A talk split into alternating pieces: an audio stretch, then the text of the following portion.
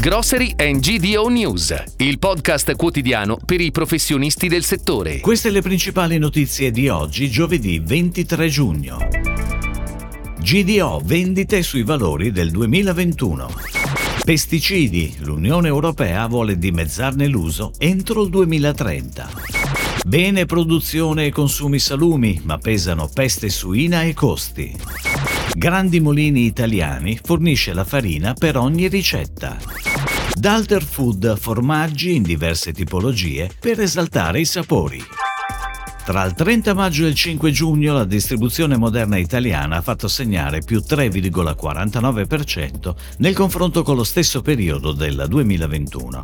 I dati diffusi da Nielsen IQ certificano il buon momento della GDO nazionale, che cresce in tutte le macro aree del paese, numeri che permettono di riagganciare i livelli del 2021, con il dato progressivo che pareggia i risultati dello scorso anno.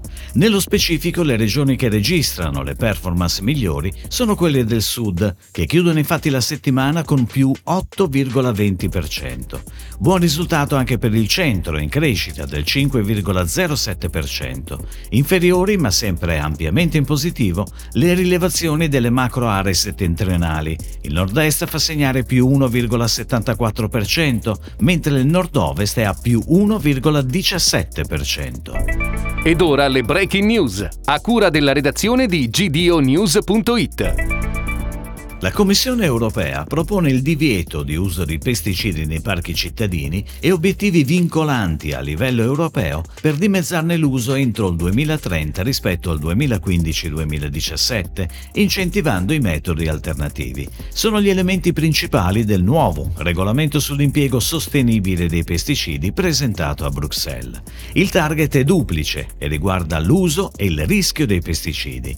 Bruxelles vuole rendere più stringente il principio dell'uso dell'agrochimica come soluzione di ultima istanza, obbligando gli agricoltori a utilizzare misure di prevenzione e lotta biologica ai parassiti.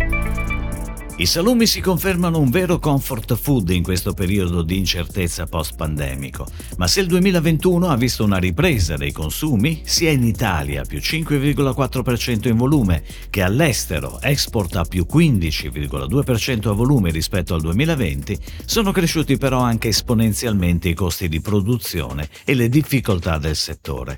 È quanto evidenziato in occasione dell'assemblea annuale dell'ASSICA, l'Associazione Industriale delle Carni e dei Salumi. Le aziende del comparto sono oggi allo stremo, risultano fra le più colpite dai rincari e a peggiorare le prospettive si sono aggiunti in Italia i casi di peste suina africana fra i cinghiali.